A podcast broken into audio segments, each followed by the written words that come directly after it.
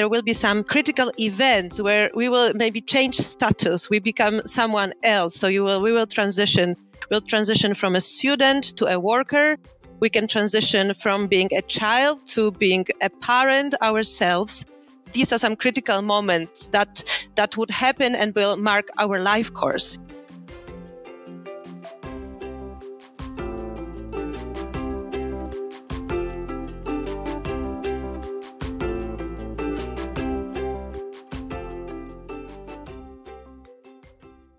So, welcome to this uh, recording for the symposium uh, Navigating Transitions, Supporting uh, Adapting Policies to Young People's Changing Realities. The symposium will happen very soon at the end of June in Tirana, uh, Albania. And we would like to, uh, with this recording, we would like to help the participants come a bit more prepared, come maybe uh, from the same at the same table with the same kind of starting understandings of what is youth transitions, what it has been uh, referred to in literature, in research, but also what it implies, what it means today. And uh, to help the participants prepare for that, we have invited uh, three of our uh, very uh, knowledgeable collaborators uh, of the partnership, someone who has support have supported the partnership for a long time, and that is Howard Williamson, Eva Krzaklewska, and uh, Maria Carmen Pantea. And they will also have contributions during the symposium. They'll be there. So if for some participants this is an interesting starting conversation, for sure you will have a chance to continue it there. And hopefully, Mia, as the rapporteur, will also find a way to channel some of this um, sharing in the report later on. Uh, nice to hear ourselves now and then uh, see soon uh, in Tirana. Uh, I'm Eva Krzaklewska. I'm a youth sociologist who works uh, in Krakow, Poland at the Jagiellonian University. Um, youth transitions has been uh, my topic um, of research for years and uh, with let's say big work that i have done looking at the transitions of young people at the beginning of this uh, of the century, seeing how the transitions have changed. So I'm happy to be here to discuss uh, the youth transitions and what how have, they are changing now in the recent years. Hello, my name is Maria Carmen Pantea and I'm professor at the Department of Social Work at Babeș-Bolyai University in Romania. I'm a member of the advisory group of the Pool of European Youth Researchers and also a member of the European Commission Expert Group on Quality Investment in Education and Training. I'm fascinated by uh, young people's relationships with the world of work in it, its uh, different forms from vocational education and training, entrepreneurship, precarious work, and overqualification, especially for the young graduates. And I'm very happy that uh, this symposium is taking place now, and we'll have the chance to to share more of our own reflections on uh, how the nature and the significance uh, of work changes for the young people. Thank you. Okay, uh, I'm Howard Williamson. um, I've uh, been involved in the triangle of research, policy, and practice around young people for a long time. I ran a youth centre for 25 years. I wrote an article about transitions in 1985 called Struggling Beyond Youth, which is probably one of the early versions of this debate. Um, I was involved in policy making since the 70s on the transition from school to work. And um, and I'm like uh, Mia and Eva. I'm also a member of the PEYR Advisory Group. How is youth transitions defined in literature? Uh, maybe you all have see have had uh, have worked with the same theoretical approaches. Maybe you've seen different definitions. It's quite interesting, just the whole word transitions, because it used to be transitions from school to work. And then it was kind of transitions from what and where to. And then people started to theorize it a bit more and talk about the kind of education to employment transition. And then the family of origin to family of destination transition, and then the dependent to independent living transitions transition. So you have you have a sort of economic transition, a, a, a domestic transition, and a housing transition. Uh, and more recently, you've also got what might be called street transitions, which are young people who are kind of excluded, who drop out of school and find new pathways to adulthood, and what uh, the European debate is now calling transitions to autonomy, whatever that means.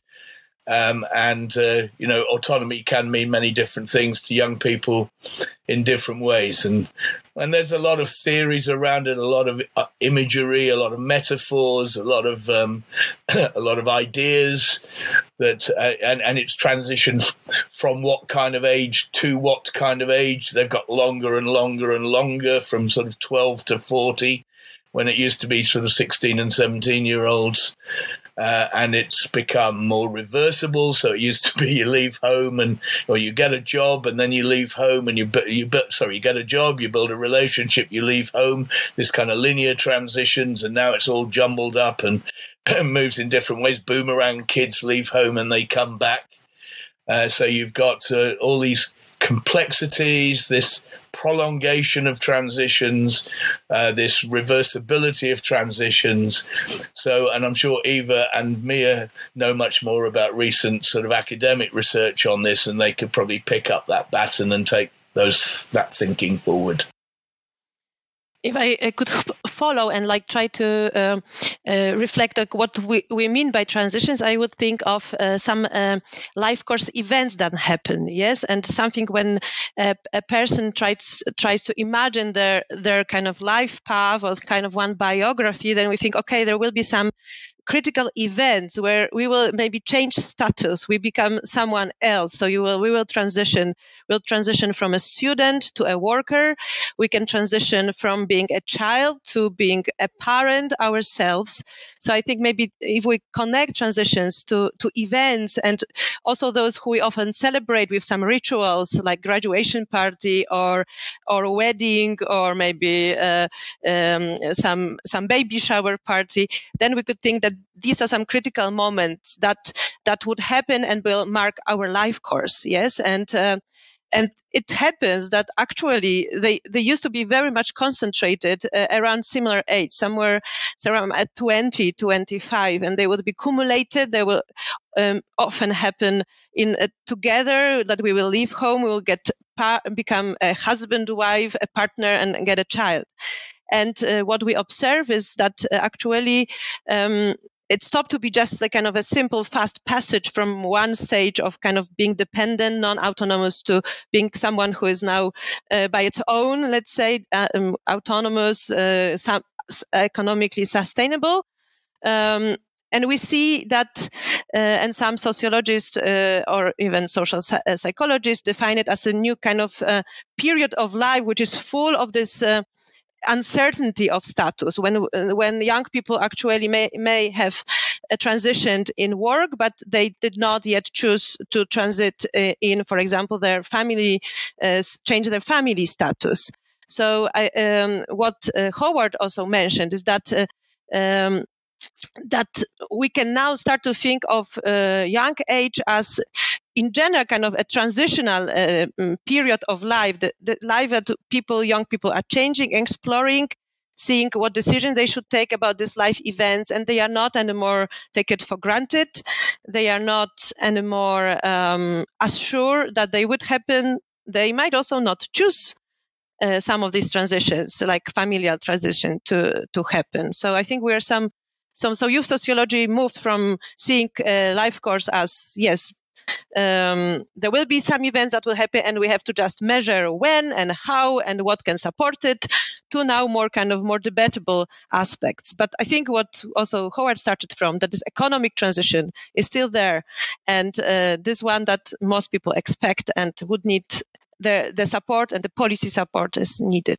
Well, Mia, maybe you mentioned uh, yes. you are fascinated with the young people's relation to work and uh, their place and positioning to it. So, uh, just building on what uh, Howard and Eva said, is there anything in particular that uh, is explored, for example, in this dimension?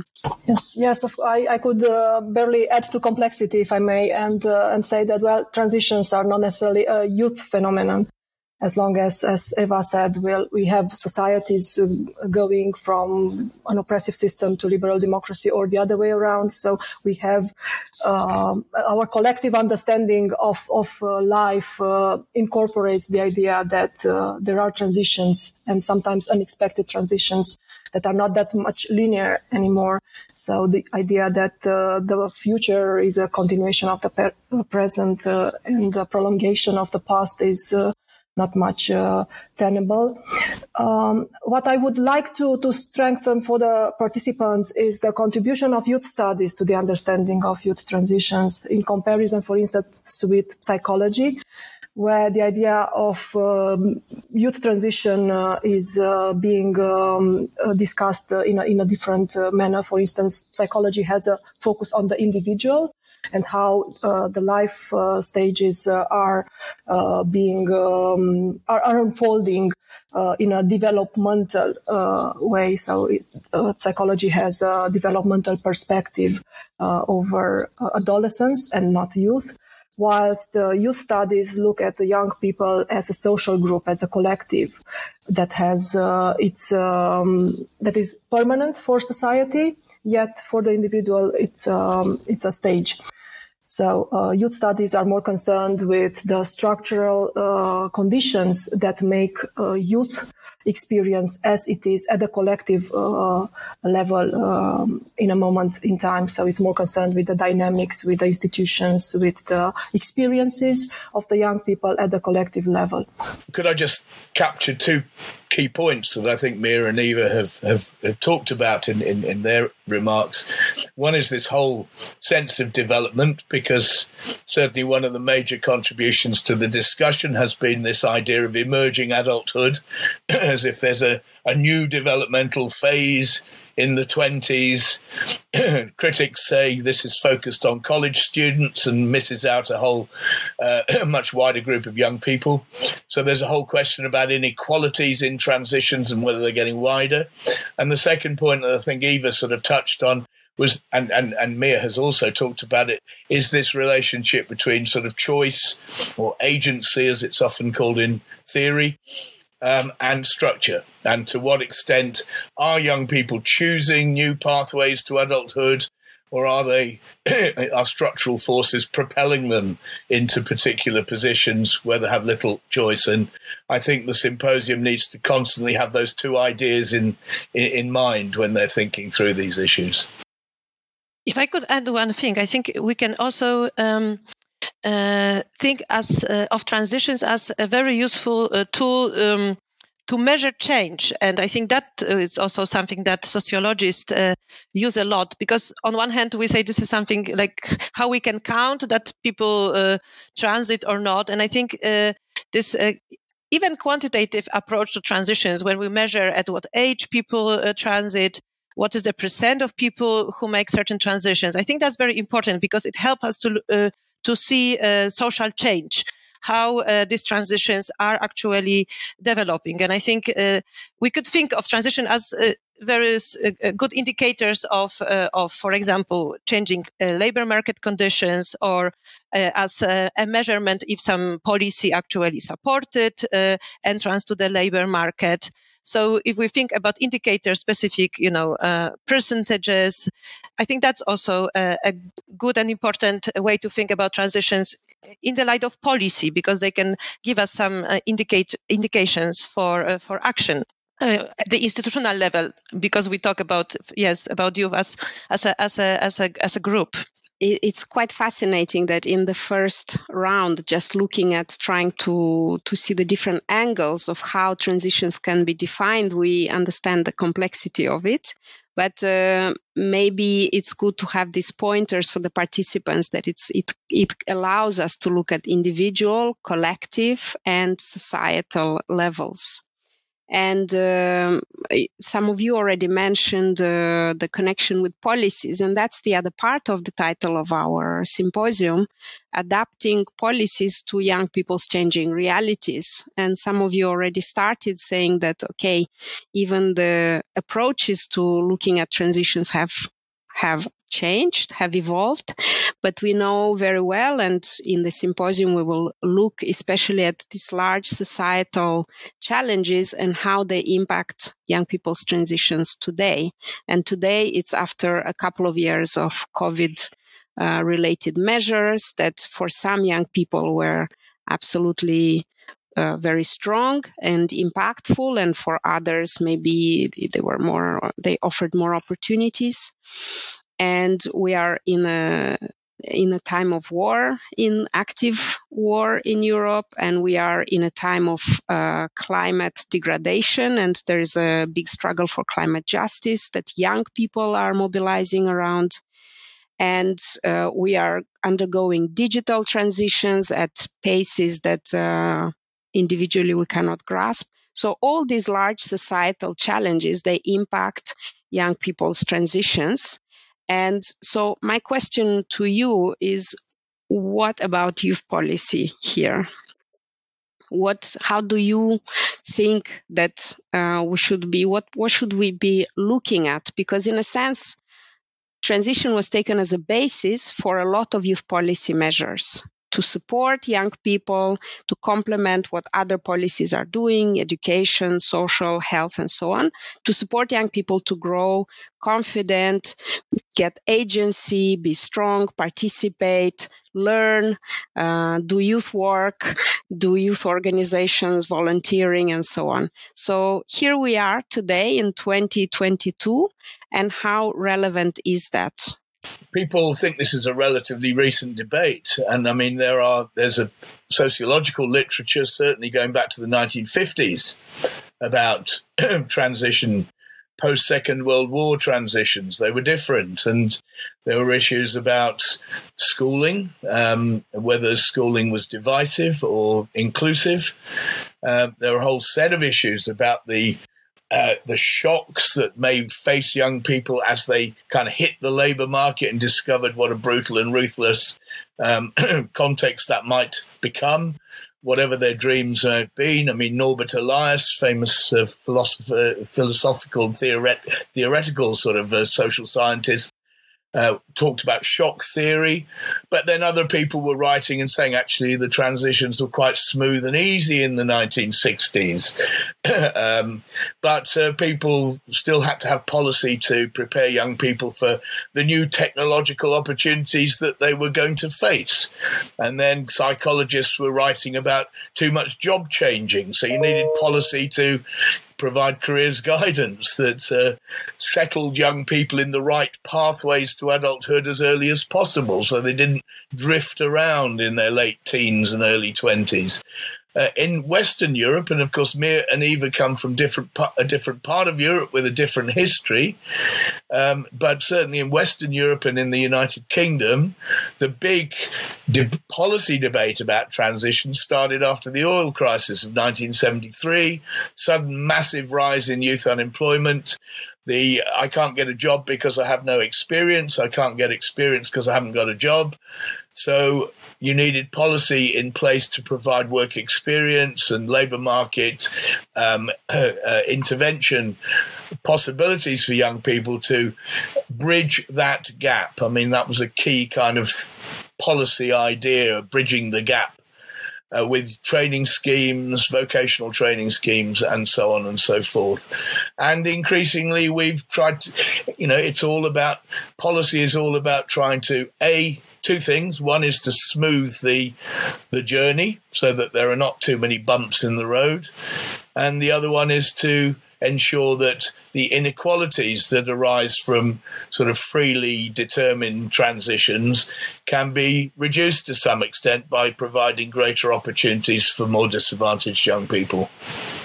If I, if I may, yes, indeed, different countries have different stories to tell, as Howard rightly mentions. Uh, I, I tend to, to extend the arguments maybe for other countries from the with a, a communist um, uh, history in the sense of, um, of telling to, to participants that well the governance of youth transitions was an important political issue in the former um, communist countries.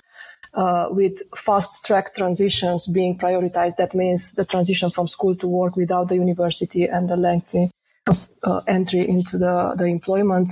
Uh, family formation was very strongly linked with pronatalist uh, policies, and the housing transitions were uh, conditioned upon uh, family transitions.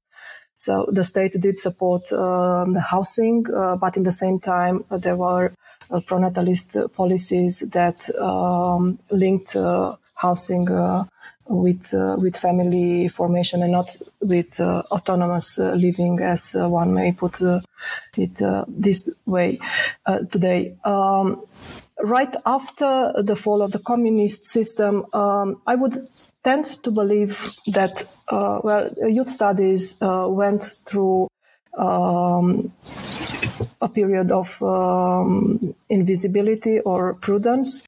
Uh, during communism, um, youth was a strong, um, attached to strong ideological uh, stances. Um, but uh, right, right after the interest in the young people's lives was uh, uh, absent uh, in, in several countries. This absence was part of a political stance. I would say um, young people were not at the front edge of political change. Uh, the moral panic was attached uh, with young people's political agency and their potential political agency, and that that way migration as a solution came, um, at least uh, in in Romania, and I see Eva agreeing uh, with that. So it is more recently that youth studies, in the sense of an of um, I would say authentic um, scientific um, inquiry uh, re-emerges uh, um, in the former communist countries, and I I really acknowledge the role of the youth partnership in doing that for, for many uh, countries from the region uh, in respect to research, uh, youth work, uh, and also policy making. So I, I think that at least at least for for um, several countries I'm aware of, youth partnership was really influential in in um, raising. Um, um, a group of, of researchers um, with um, a wider understanding of, of uh, the debates and able to position the situation of uh, young people from their countries in the wider um, picture, which is um, so much much needed. Youth was not really in focus of research, and youth transition certainly was not. After the collapse of uh, the communist and socialist bloc, and young people chose migration because they could not find their way to channel their to, to participate to engage and they were not seen actually they were being kept away from the decision making for quite a while and only now uh, these countries realize we need young people to do something uh, useful and so there is interest in in researching in understanding and in developing kind of more supportive programs for young people. Did I understand a bit right uh, what you were saying? Yes, yes, I, I would say that, yes, indeed. I would say that young people's, at the collective level, young people's choice to, to leave their countries. Uh, I would connect this with the, the um, uh, political com- complicity in, in making this happen young people were not at the forefront of the the, the political change um, to, uh, despite the demographic structure at the time because many were leaving the countries. So a, par- a, part of the way democracies look like in Eastern Europe can be attributed to the um, migration process that was tacitly uh, supported uh, or even explicitly supported by uh, governments. Very, very interesting. So, Eva, what would you like to add to this? Mm, thanks. Mm, I think it's this historical perspective and also how uh, um, uh, at different moments of time youth transitions maybe become interest of policy. I think it maybe giving a European example, uh, I think the time was after the um, economic uh, crisis and the uh, the moment that uh, the um, entrance to the labor market of many young Europeans actually be- became very diff- difficult. I think this is where I remember from my like research life that the transition uh, came into the European discourse on on youth policy when they talked about youth guarantee and the necessity to support young people in this uh, in this uh, particular pathway uh, from school to the labor market that it needs to be guaranteed somehow that there is not like a br- break in this transition. So I, I, this this is what I remember very strongly when this when this uh, when this transition concept uh, entered European youth policy, and I think even European youth strategy was um, mm, at that time uh, used language of uh, somehow investing and empowering, and I think it was investing in the structures for youth transition, and also kind of this so this kind of more um, structural institutional level. So how like state and country with its institutions and policies, services can support this, this, this youth transitions. And on the other hand, this individual, so how it can empower and kind of also maybe more neoliberal discourse, how you should like uh, make people responsible for their own pathways. They all came somehow in this in this moment uh, uh, of the of youth policy. if I could uh, add to this um, kind of more general reflection, I think uh, this youth transitions uh, concept uh, it can help us also to compare uh, welfare regimes. It can compare structures. In fact, it can uh, uh, allow us to compare what resources young people have in the countries, I think. And there is a lot of great work done of sociologists who try to see what is this context, what are the conditions in which young people transit. And I think that is an important tool for us to, to to see this as dependent on uh, the country provisions for young people. And here where the policy comes, you know, which solutions for young people, what vision of young people, as Maria was uh, talking about, these different changing visions, how they impact what the state is doing and how this can support uh, young people. And third uh, thought uh, was about inequalities, and I think that's uh, critical. And I think the reflection around youth transitions always was um, somehow having in mind uh, those excluded, those marginalized that, that face difficulties in transitions. Maybe some other people would like to follow on this discussion, but I think this bridging gap and really uh, seeing who uh, falls out, uh, who cannot make it, uh, who is outside of the pathways that was always um, in the interest of researchers of it was always the care of people of societies and aim of policies i think um, I think it's very important to uh, remember that because Eva's picked up these words investment, empowering, and so on, there's lots of what we call in English weasel words attached to all of this debate. You know, employability. Mia mentioned earlier about overqualification and credentialism the young generation in Europe is better qualified than any generation before it. So it's not as if they're short of qualifications or the right aptitudes and, and skills necessarily. They may be, but but probably not. Uh, it's the labour market has transformed dramatically. Guarantees is another weasel word. Guarantees guarantee nothing. And there's a whole mythology about youth guarantees. It was the youth guarantee in the United Kingdom in 1986 that produced the what I called status zero youth at that time, who subsequently became known as the NEETs, who are now the big focus of policy around the world. And the reason people fall out of education, employment, and training, even when there are guarantees, is because they think the guarantees don't guarantee anything. They don't promise anything. So it's got to be the right kind of guarantee, one that is meaningful and relevant to young people.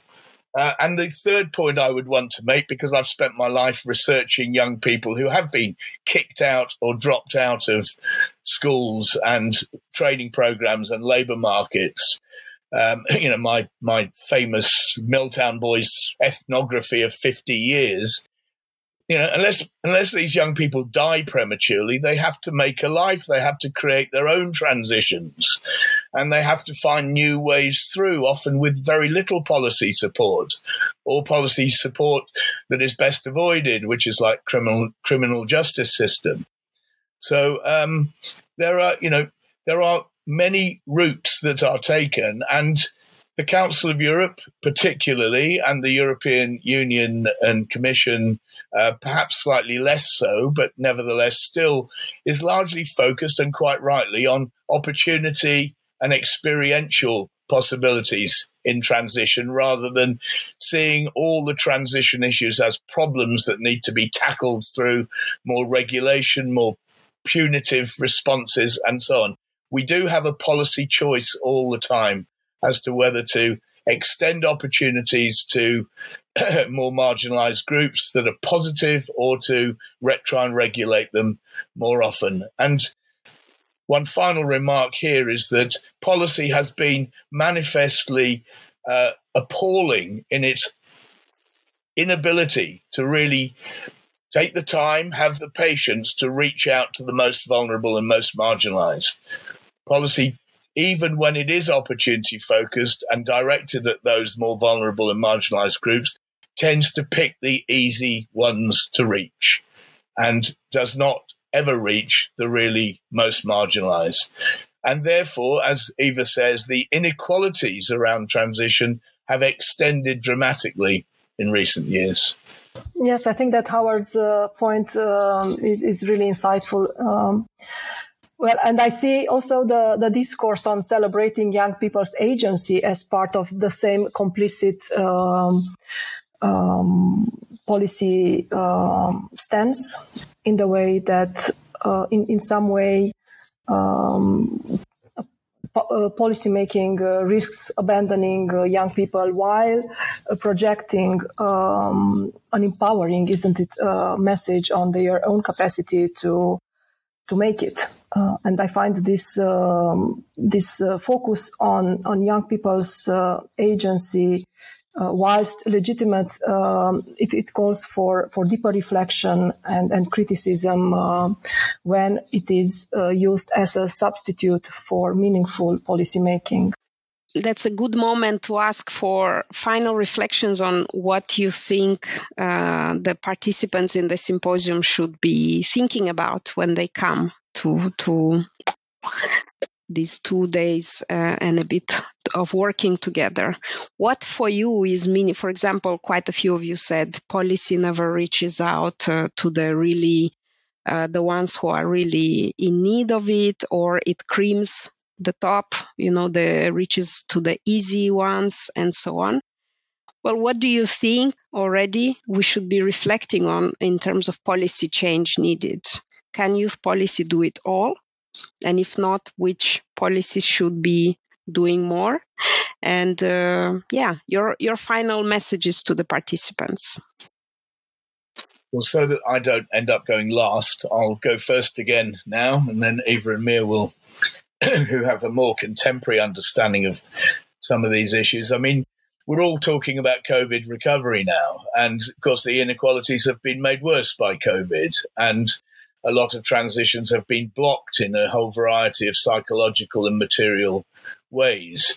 But I think the transitions debate and the policy agenda is fundamentally the same, which is about the resource allocation to young people. And the resources are about what in academic life are called the capitals. Uh, they're about human capital, social capital, and identity capital.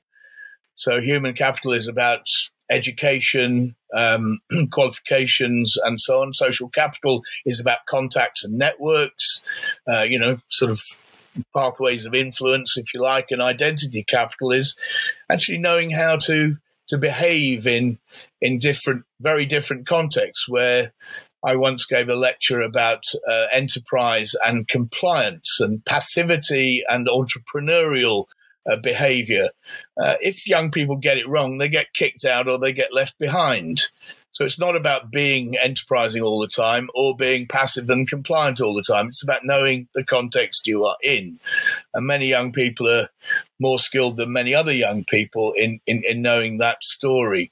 The word precarity is another weasel word that is used in, in, in, in lots of ways about precarious pathways, precarious employment. You know, in Africa, we'd probably be talking about 97% of young people are in precarious situations. But I think Australia has been doing some research recently called the Youth Life Pattern Survey, and they come up with a concept of new adulthood, which I'm not sure is really that new. But what they very usefully point to is what might be called positive precarity, in contrast to negative precarity. Now, negative precarity are those young people who are compelled to enter precarious situations in the labour market because they don't have any support. They've got to live from quite a young age. They don't have time to explore options, to take risks. That they've got to knuckle down in the gig economy because that's the only way they're going to get through. And often they find themselves abandoned and, and beached around the age of maybe 25 or 30. They've missed the boat, they've lost the chance. Whereas positive precarity are those young people who can't find anything stable and secure and uh, purposeful and meaningful, but they have resources behind them. They have parents. Uh, it's what they call in Australia asset transfer. So parents are able to support their kids in living precarious lives for some years sometimes.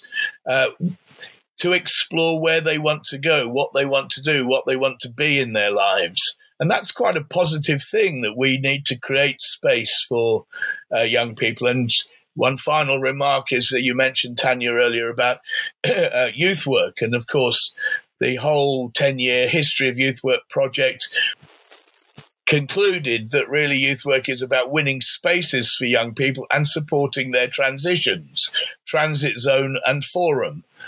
And the problem is that our most vulnerable and marginalized, socially excluded, fewer opportunities, whatever you want to call them, those kinds of young people, they really don't have space to try things out, to experiment, to, because they don't have identity or economic or network resources behind them to enable to do that. So I think the big message for me, as it has been throughout my life, is about how we make sure that better resources of those different types can be made available to more young people.